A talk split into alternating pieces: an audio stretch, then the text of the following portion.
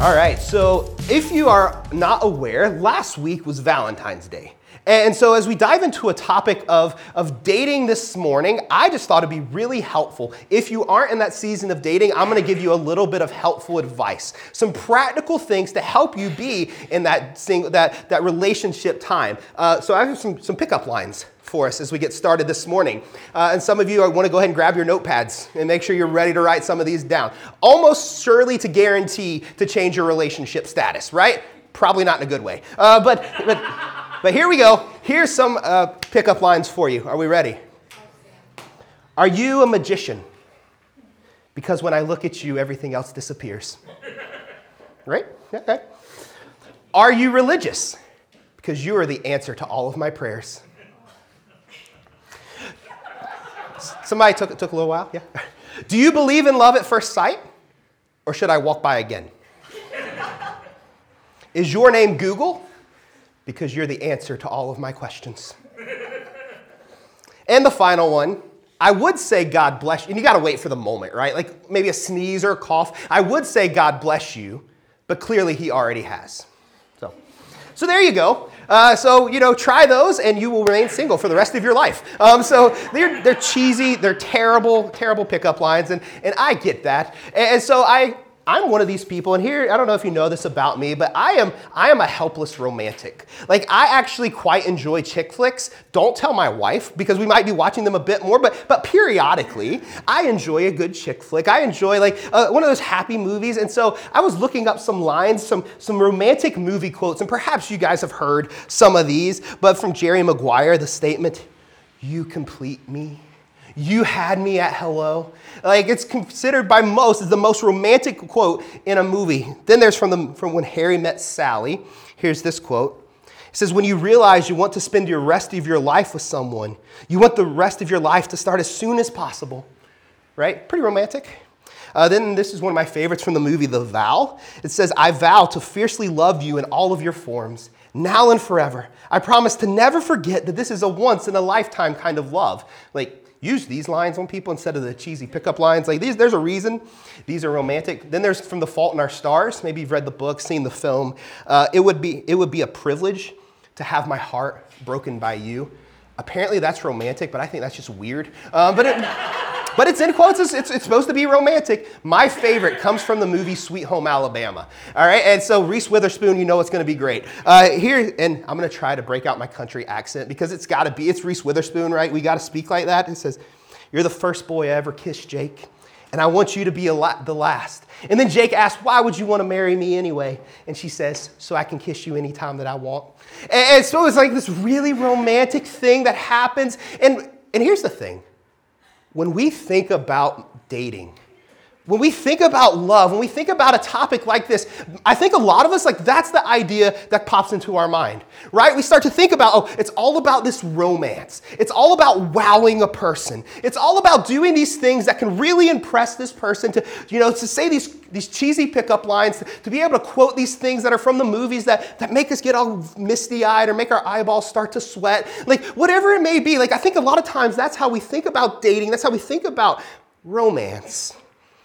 But the problem with that is that's going to lead us to a number of different things. It's going to lead, it's going to be some problems with that. And I'll admit I already have. I'm a hopeless romantic. But when you start thinking about this, is that is the only thing that we, we view dating as, this, this, this romantic experience, we're going to be left disappointed, right? If, if, if dating is all about just being charming, then there's a problem that's going to happen. Because here's the reality, and some of you guys have experienced this in your own life.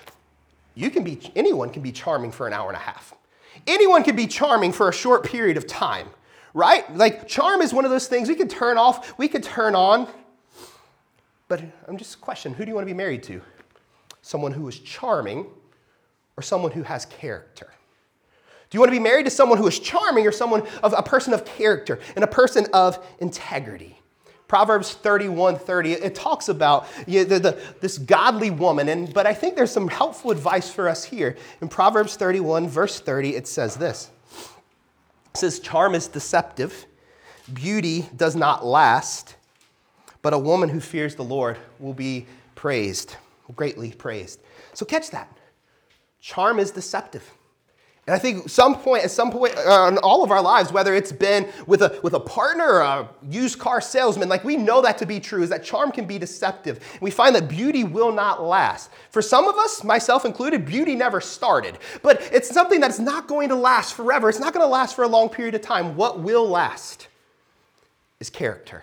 What will last is integrity. A few months ago, I had a friend of mine who was getting ready to, to go on a date.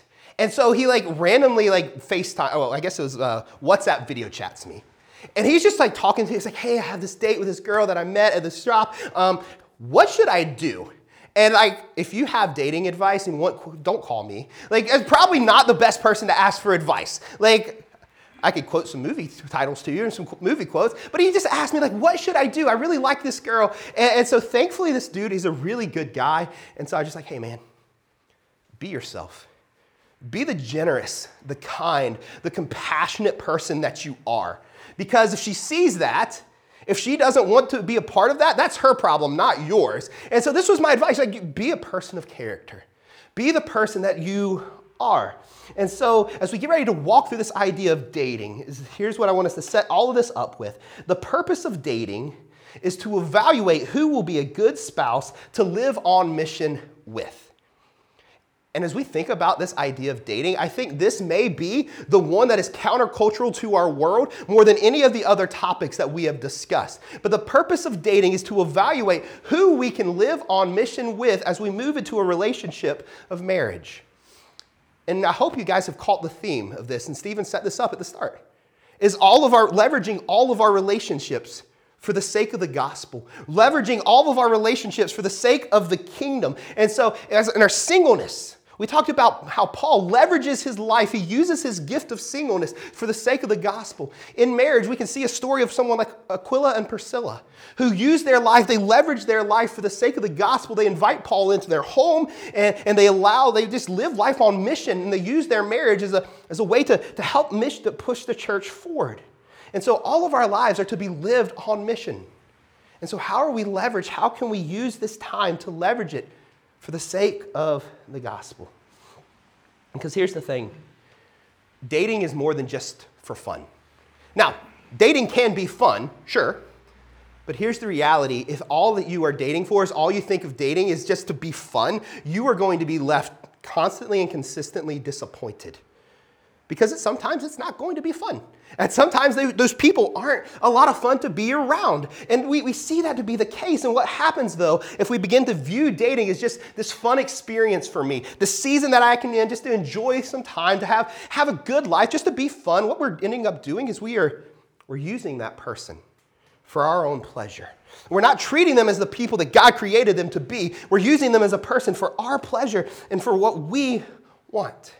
And so as we dive through this topic, we're going to just answer three questions, really. Is, they're real simple questions. Is why date, who to date, and how to date. All right, pretty simple. That's what we're going to, we're going to dive through these topics. Now, I don't know how much you've read through the Bible. Maybe you've read it cover to cover multiple times. Maybe you've read parts of it. But here's the thing, is we open up the Bible. There is not a, a text. Paul doesn't write, and for dating.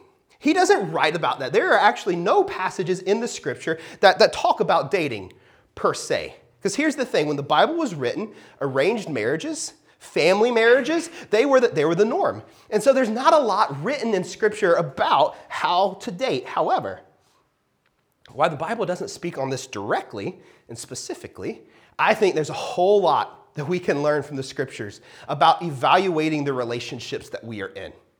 And isn't that what dating is anyway? It's an evaluation of a relationship. It's evaluating, does this, is this going to move to a different stage? Is this going to be something more than it is? And so there's a ton of scriptures that talk about evaluating the relationships that we are in. A lot of them in the book of Proverbs. So if you have your Bible, we're going to flip through a few passages in the book of Proverbs just to get a, a groundwork, a basis for like this idea of evaluating. So that's the first answer, is like why date is... is to evaluate. It's an evaluation process. So let's start in Proverbs chapter thirteen, verse twenty. Proverbs chapter thirteen, verse twenty. Here's what Solomon, the wisest man who has ever lived, here's what he writes. He says, "Walk with the wise, and you will become wise. Associate with fools, and you will get into trouble. Walk with the wise, and you will become wise.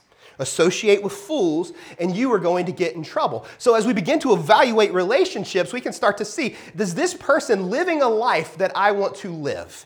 Is their life in a direction that I want to go? Because the reality is, if we are walking with the wise, we are going to become wise. Is this person having a life? Are they living a life that I would want? Because we're going to be formed by this. And so if we're associating with fools, we're going to come to trouble. And so that's one of the first things we could ask. Is this person a wise person, or are they foolish? He continues on. Flip to chapter seventeen. Proverbs seventeen, verse nineteen. Solomon writes again. He said, anyone who loves to quarrel loves sin. Anyone who trusts in high walls invites disaster. So here's a good evaluation question to ask. Does the person that I am spending time with, do they, are they super argumentative? Do they always like to fight? And here's the thing, like this is my go-to, like when I used to pick Facebook fights with people, this was my go-to thing. When I would see people post things that were just trying to get in a fight, I would just like to post, he who loves a quarrel loves sin, just to remind people. But here's the thing, like is the person that we are in a relationship with, are they someone who constantly and consistently wants to fight? Do they have to have the last word? Are they continually arguing about something?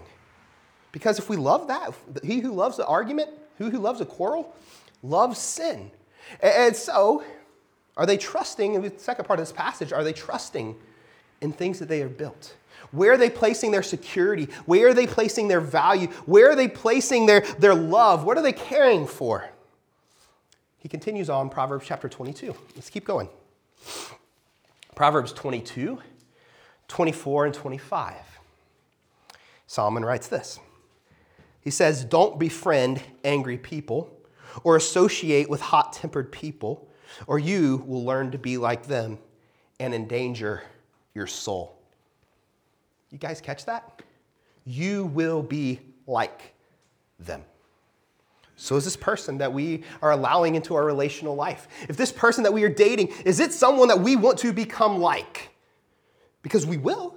And notice that we begin to see is like we're associating with these people, we're, we're giving into this, and he moves past something that's so much more. He moves past the, this idea of like you're going to become like them, and Solomon gets to the, the most significant thing is it will endanger your soul. Friends, dating is just not about your happiness. There's something so much more at stake here. There's something so much more important in our lives than us just being happy. We have a soul. And if we are associating, if we are committed and we are connected to the wrong people, it can endanger our soul. And Solomon is letting us know your soul can be in danger. It can be in danger. So we've got to be looking out. There's something much more important in this dating process is do, do they make me happy? There's something so much more at play. Final passage in Proverbs I want us to look at is Proverbs twenty-five. twenty-five, twenty-four. It's one my, uh, my grandpa actually liked to quote quite a lot.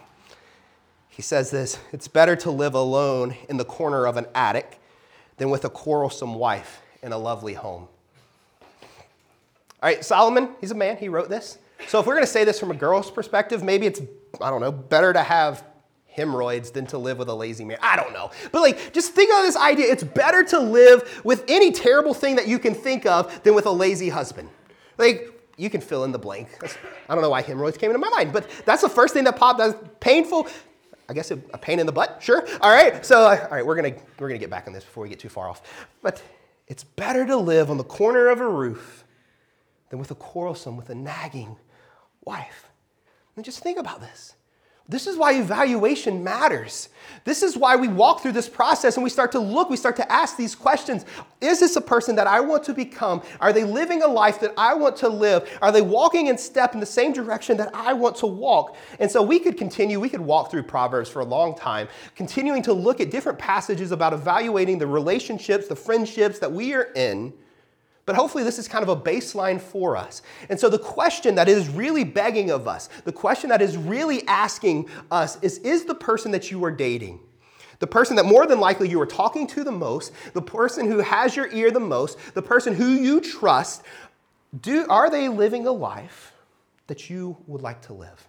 Question is, are, are they heading in the direction that you want to go? Are they the type of person that you want to become? Because we've, we've talked about this a lot. As, as creatures, as human beings, we are, we are formed by things. And we are going to be formed by the people that we are associating with. We're going to be formed by the people that we are surrounding ourselves with. I've often said when I was in student ministry, and even now it's true, you show me your friends, and I'll show you your future. Because our lives are going to start heading in the direction of the people that we begin to associate ourselves with.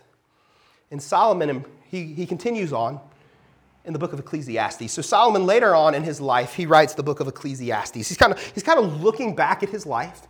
He's kind of surveying what, what life has done. And what we realize in the book of Ecclesiastes is Solomon says, hey, all of that good advice that I gave in the book of Proverbs, here's what happens in your life if you don't do any of that. And so the book of Ecclesiastes really is a, a case study of not following wise advice. But in Ecclesiastes four, Solomon is talking about the, this idea of loneliness and about how this, having these things in life and just being lonely, not having anyone to truly give these things to, that it's meaningless, it's a chasing after the wind. And as you read through this, you're like, Solomon, how are you lonely, bro? You've got seven hundred wives, three hundred concubines. Like, I don't know how you're lonely, but he he, he is. He's in this moment because he doesn't have someone truly who matters. But he, he says this in Ecclesiastes chapter four, verses nine through twelve. I think this is a really powerful, powerful thing he writes. He says, two people are better off than one, for if they help each other, for they can help each other succeed. If one person falls, the other can reach out and help. But someone who falls alone is in real trouble. Likewise, two people laying together can keep each other warm. But how can you stay warm alone? A person standing alone can be attacked and defeated, but two can stand back to back and conquer. Three are even better, for a triple braided cord, or cord is not easily broken. And I love these, these four ideas that Solomon is setting up. First is this idea is like they can help each other to succeed. Here's the question for you. Who do you want helping you to succeed? Maybe more importantly, what do you want help succeeding in? Who is that person? The next thing he says, he says, if, some, if one of you falls, someone can reach out and help you up. And here's the question. Who do you want helping you up when you fall? Do you want someone who's going to laugh at you, make fun of you, and say, oh, I told you not to do that. I told you that was going to end up that way. I told you that was the direction you were going to go. Or do you want someone who can lift you up, help put you back on the right path, and be walking in the correct direction that you need to go? What type of person do you want helping you up? Next thing he talks about is keeping each other warm. And we're not talking about cuddling, okay? We're going to talk about this metaphorically because we're, as we're in a dating topic, like we're not, we're not, we're not doing that, okay? And, and so, but it's this idea of like, who do you want keeping you warm? Who do you want being there for you along the way? Who do you want being around you and with you when times get tough and times get hard? Who can be there for you? The one that really gets me is this idea of two can stand back to back and conquer. Just picture this idea. You're, you're in a battle. You have a sword, right? And you're, you're getting ready to fight. And you can't watch your back, right? Because I, I've never been in a sword fight, not a real sword fight. Like, I've been in some pretend ones with, like, my brother. But I've never been in a real sword fight. But I would just have to guess that if you have to look behind you, it's probably not going to be a very good sword fight.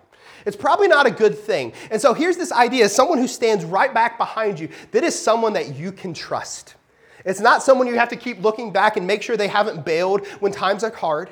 It's not someone you're going to have to, to look back and see, okay, have they, go, have they gone to chase after someone else and to fight for them instead of for me? It's not someone that you have to be afraid of. It's someone that you have this deep confidence in, knowing they have your back, knowing they aren't going to abandon you when times are tough, knowing that they are willing to fight for you, that they are willing to defend you, they are willing to lay down their life for you. Because we don't have time to look back. We don't have time to look behind us. And so as we continue to walk through this, we start to think about these ideas of dating. Here's the thing, is dating is not a status that we sit in without any momentum. Dating is not just something that you get into so that you can put it on your Facebook or whatever other social media that you, you are in. That's not what dating is. Dating is not the status that we stay in. It's something that we work through as we progress through so that we can see, is this a person that we want to be with? Dating is a process that we walk through to see, is this the kind of person that I'm going to get on mission with as we begin to our life of marriage? And here's the thing, is evaluating takes time and requires wisdom. You could, you could say dating too, whatever. You, we just use the word we're, we're using, evaluating, but dating takes time, evaluating takes time, and requires wisdom. When I was in when I was in student ministry, kids used to ask me all the time, how long should we date before we get married? It was like, well, you've been dating two weeks, not that long. But the, my, my answer was always about two years. And that's not just my answer. Like, psychology would begin to tell you about eighteen to twenty-four months is what is required for you to start to see every side of a person. That's about what it takes, because we can all be charming for some period of time. About eighteen to twenty-four months, like, it starts to change. And so this is, it, it requires time. It also requires wisdom. So we ask God, God, is this the type of person that you want me in relationship with? And if he says no, we listen. We do what he tells us to do. Is this the type of person that we need to be surrounding ourselves with? And here's one other thing that we begin to do. We often tend to think about dating as like this private thing that's just between two people, where I actually think the Bible has a better idea, maybe not going all the way back to arranged marriages. But what if you had some close friends or some family members who knew you best, and you invited them into that relationship? It's like, hey, do you think this is, you think this relationship is good? Do you think this person is good for me? Do you think this person brings out what is best in me? And actually have those people around us. And so dating and evaluating, it requires time. It also requires wisdom. Anybody in here seen the movie Frozen? The first one? Folks, you guys got to watch some Disney movies here. Like I talked about Encanto two weeks ago, Frozen this week. But here's the thing. There, there's this moment in the movie Frozen. It, it all kind of starts about ten minutes in. Princess Anna, she meets... She meets Hans, Prince, Isle, Prince Hans of the Southern Isles. And he is a charmer. He wows her. They spend the whole night going through this romantic time talking about sandwiches and chocolate. And, and they fall madly in love. And Prince Hans asks Anna, will you marry me? And she's like, yeah, absolutely. She has no question. And, and so as you go through the movie, all right, you've had ten years to watch this movie, so spoiler alert. Prince Hans is the bad guy. All right? He's the evil villain of the movie. And, and so you go and we see this in the moment. And, and so Prince Hans, he turns out being the villain. He's trying to take over Arendelle. And, and Anna is trying to fall in love with him. And then there's this dude, Kristoff, in this movie. He's a little rough around the edges. But he's this man of character. He's this guy of integrity. And eventually, like, as, as what happens, she falls in love with Kristoff. And, and here's the advice for you is, is don't marry a Prince Hans when a Kristoff might be around the corner. And if you haven't seen the movie, maybe that loses some value to you. Let me just say this. Don't marry a loser when there's someone else around the corner. Don't compromise. Don't just say, well, this is the last person, I guess. This is it. When there could be someone so much better in store. So that's that's why we why we date, is to evaluate. Question next we're going to talk about is, is who to date. So here's what we're looking for when we come to dating, is we're looking for someone of chemistry and of character. So chemistry and character. Chemistry is important. There are plenty of other people who are a lot more qualified to talk about that than I am. So we're going to focus in on the character aspect. I, chemistry is important. I don't want you to hear me say chemistry doesn't matter. It does. I'm just not going to talk about it because that's not my expertise. But character, character truly matters. I want you guys to picture with me.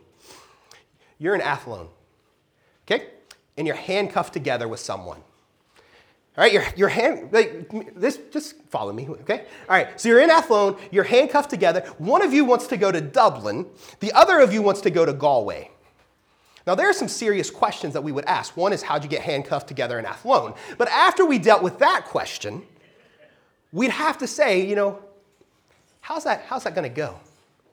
Because if one person wants to go to Galway and one person go, wants to go to Dublin, the only way that we are going to get there is eventually the stronger person is going to overpower the weaker one.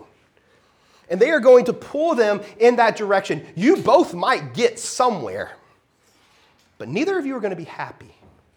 And you start thinking about this idea. Think about this idea spiritually.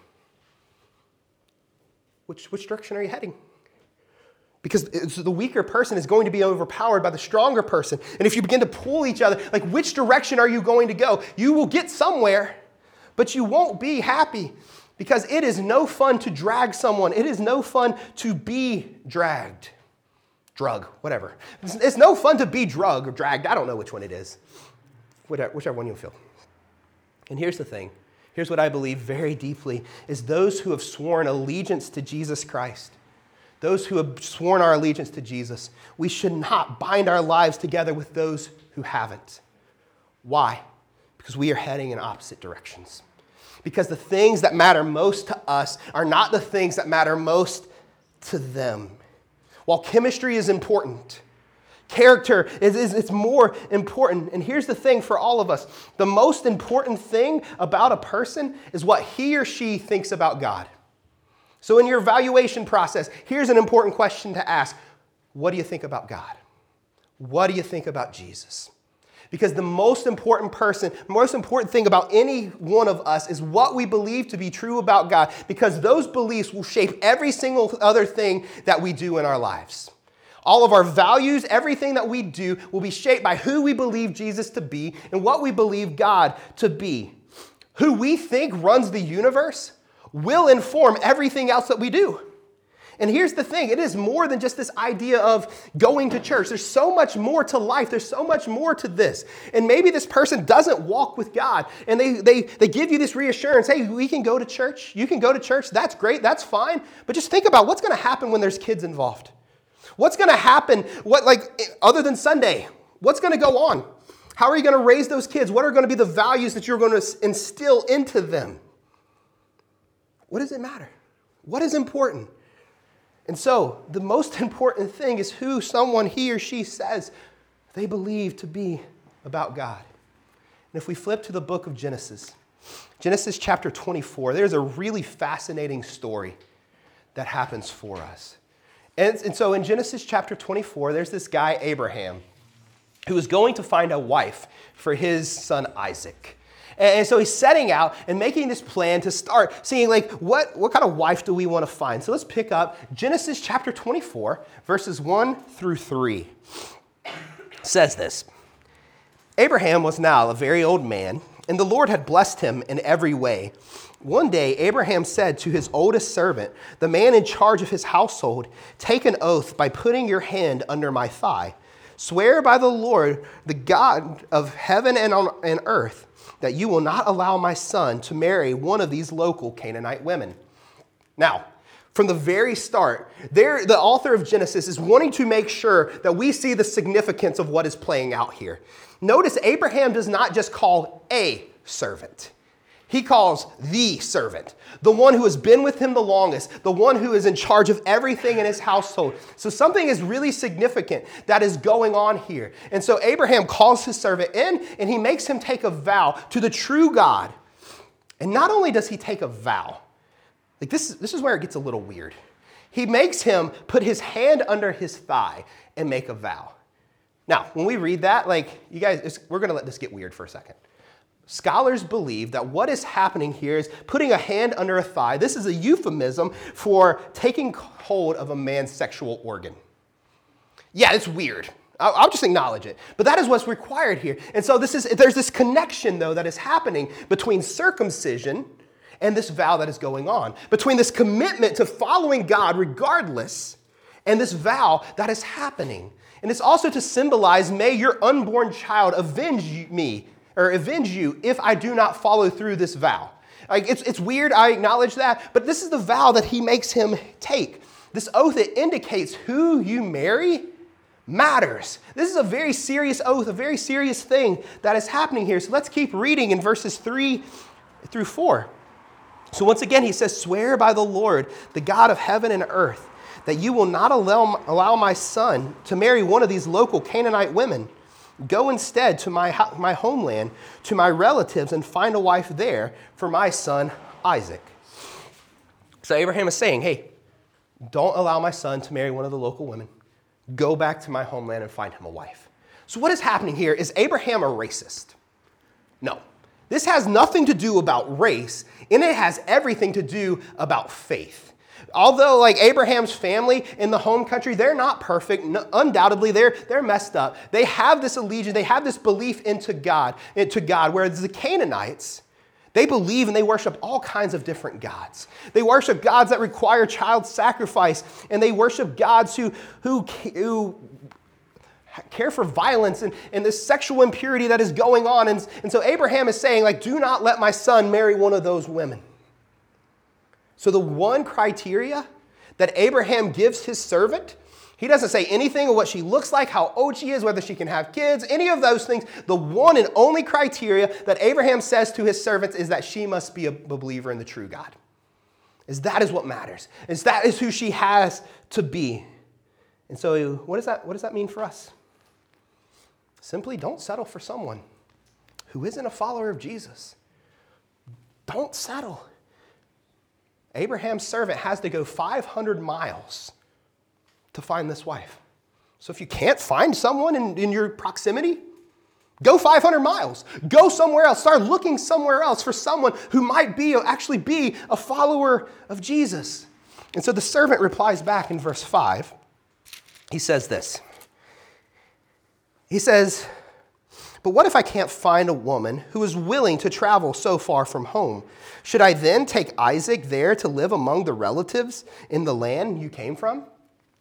Seems pretty reasonable, right? Like just, just assume, metaphorically speaking, of course, Abraham, that I find a girl, but she doesn't want to come back with me. Should I bring Isaac back?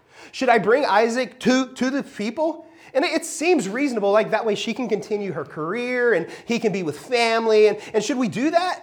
It seems reasonable, but Abraham, it elicits a very powerful response from Abraham. He says in verse six and seven, no, be careful never to take my son there.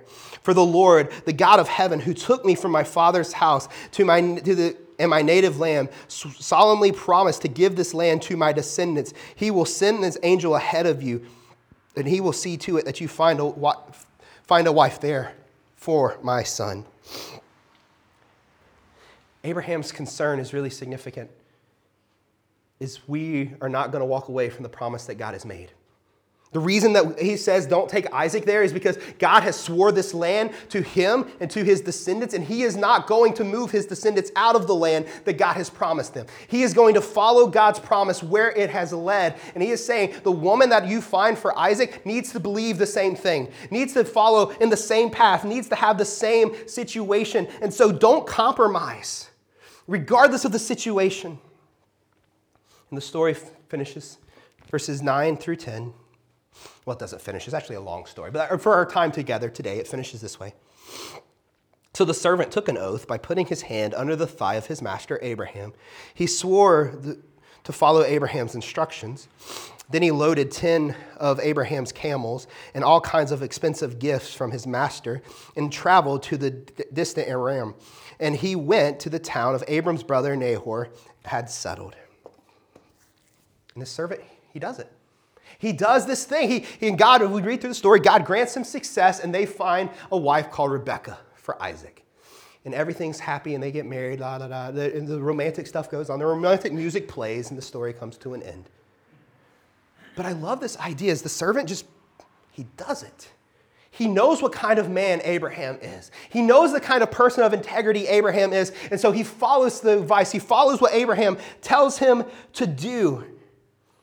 But later on, as we walk through the narrative of the book of Genesis, two chapters later, Isaac and Rebekah have a child, have a couple, but one of them is called Esau. And what we find in Esau's story in Genesis twenty-six, we find this. It says at the end of the chapter, verses thirty-four through thirty-five, it says, at the age of forty, Esau married two Hittite wives. Both, but, catch this, end of verse thirty-five says, but Esau's wives made life miserable for Isaac and Rebekah. Married ungodly people, and it makes their life miserable. That idea of miserable can also be translated grieved. It grieves them. And so we see dating and marrying a believer, it's important. Just practically, if you have to beg them to go to church now, how are you going to feel doing this every single week for the rest of your life? How exhausting is that going to be? Marrying a believer matters. And so the smartest thing that you can do is to link up with someone who is tethered to the Lord. The smartest thing that you can do in a relationship as we begin to evaluate these processes is, it, is this someone who has tethered their life? Is this someone who is following, following Jesus? It's the smartest thing that we can do. Because when we start to think about some of the characteristics perhaps that you want in a mate, do you guys want someone who is faithful? Somebody who's joyful? Someone who loves? Someone who's patient? Someone who's kind? Someone who, who does these some of these things? You guys know where these come from? They're the fruits of the Spirit. Love, joy, peace, patience, kindness, gentleness, faithfulness, self-control. You want someone like that? The source of that is from the Holy Spirit. The source of that comes from God. And so the smartest thing that we can do is tether our lives to someone who has committed themselves to the Lord. And so that's, that's why. That's who. Let's, let's get to the how question. How are we going to date? We ready? One of the first things that we're going to see is, is to help make better, to help make people better or to affirm an identity. So this week I was, I was reading an article about how to know that you are the perfect mate. And not only was it just some person, it's a religious, or not a religious, it's a relationship expert wrote this article. So clearly it has to be right. Okay, and here's what they say. Number one, number one way to know that you have the perfect mate is you travel the same way. Literally. That's that's like if they want to camp and you want to live, you want to stay in a hotel, you're probably not a perfect mate. And I was like, that doesn't really make a lot of sense, but sure. Like you travel the same way. Are you somebody who wants to bring a lot or someone who wants to bring a little? And, and so like that's one way that you know that you're a perfect mate, that if, if they want to stay in a hotel and you want to camp, apparently you're not. That's what the uh, the relationship expert says. So take that for what it's worth. Uh, the next one's pretty simple. You like doing common interests together. Okay, sure, that we, we can give you that one. The next one is, and this really contradicts the first one, but it says like you have the correct balance in your life. And I was like, what does that even mean? That's ambiguous, but it's this idea of like, you know, if you're outgoing, maybe they're a little bit more reserved, the yin and yang kind of thing. And I was just kind of thinking as I was reading through this article, like that contradicts everything you said in number one, but sure, we'll take that. It has the right balance. And the fourth thing is just, they make you feel good about yourself. And so this is what the, the, the relationship experts begin to see. This is how you know that you have a perfect match. And as good as some of those things might be, is there is something much deeper, something much more important to make you a perfect match, if that is even a thing. Because here's the reality, and I want to make sure we hear this.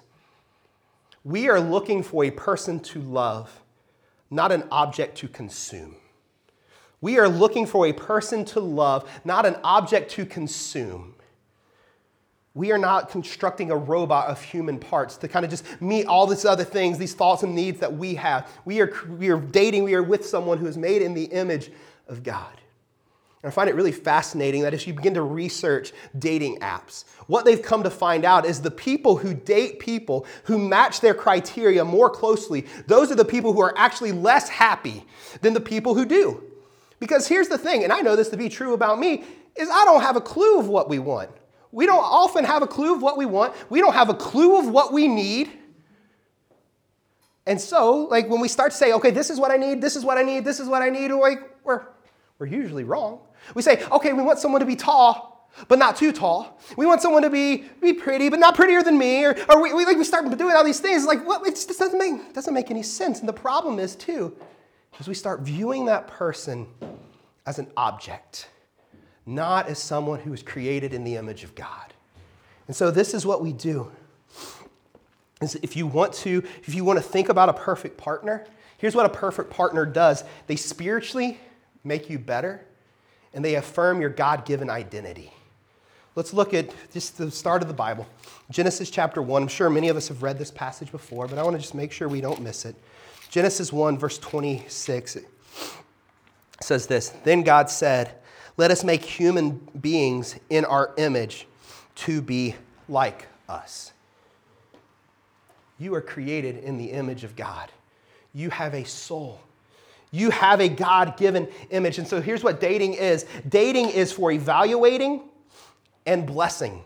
It's for evaluating and for blessing. Here's the question. Is the people that I'm dating, are they a better person because they have been in proximity to me? Are they a better person because of the way I've been loving and the way that I've been kind and the way I've been generous and the way I've forgiven? Are they a better person because they have been in proximity to me? Are you a better person because you are in proximity to them? Am I more like Jesus because I have spent time with this person? Not just Jesus' suffering because they're hard to deal with, but am I seriously, am I more like Jesus because I have been in relationship with this person who is walking in this path that Jesus has, and they help grow me, they help push me into being the person that God wants me to be? Is that the kind of person that I am? Is it someone who is affirming the identity that I have in Christ? Is that the person? And I'm really passionate about this because this is the story of my life. It's like when I met Tiffany, I was, I kind of went to church. But in meeting Tiffany, I met someone who actually loved Jesus and lived for him. And I just remember the way I started going to church because she was there and I wanted to be around her. But eventually what began to happen is my life started being transformed by the gospel. And that my life started to change because I was in proximity to someone who actually cared deeply about Jesus and in proximity to someone who loved him more than anything else. Because here's the thing, in dating, for all of us, we should be reaffirming the value and the worth that that person has because they are creating creation of God. They are made in God's image. And so when we date people, we should be affirming that, these, these undeniable value and rights and, and worth that they have simply because they are the person of God, because they are a person created in the image of God. So ask yourself, am I more like Jesus because of the relationship that I'm in? Does this person spiritually push me, encourage me in church attendance, to memorize scripture, to step out in faith, to be a person of generosity? Does this person try to get me to compromise or stand firm in my biblical convictions? Do they treat me like a person that is made in the image of God? These are some helpful evaluation questions for us. So the final thing of how to date is, is we do so, we do so God's way. And this is a way that's different than our world. Our world says things much different than what, what the scriptures begin to tell us. And we talked about this passage in the very first week of Second Timothy chapter two, verse twenty-two. Paul writes his young protege Timothy, he says, "Run from anything that stimulates useful lust. Instead, pursue righteous living, faithfulness, love, and peace.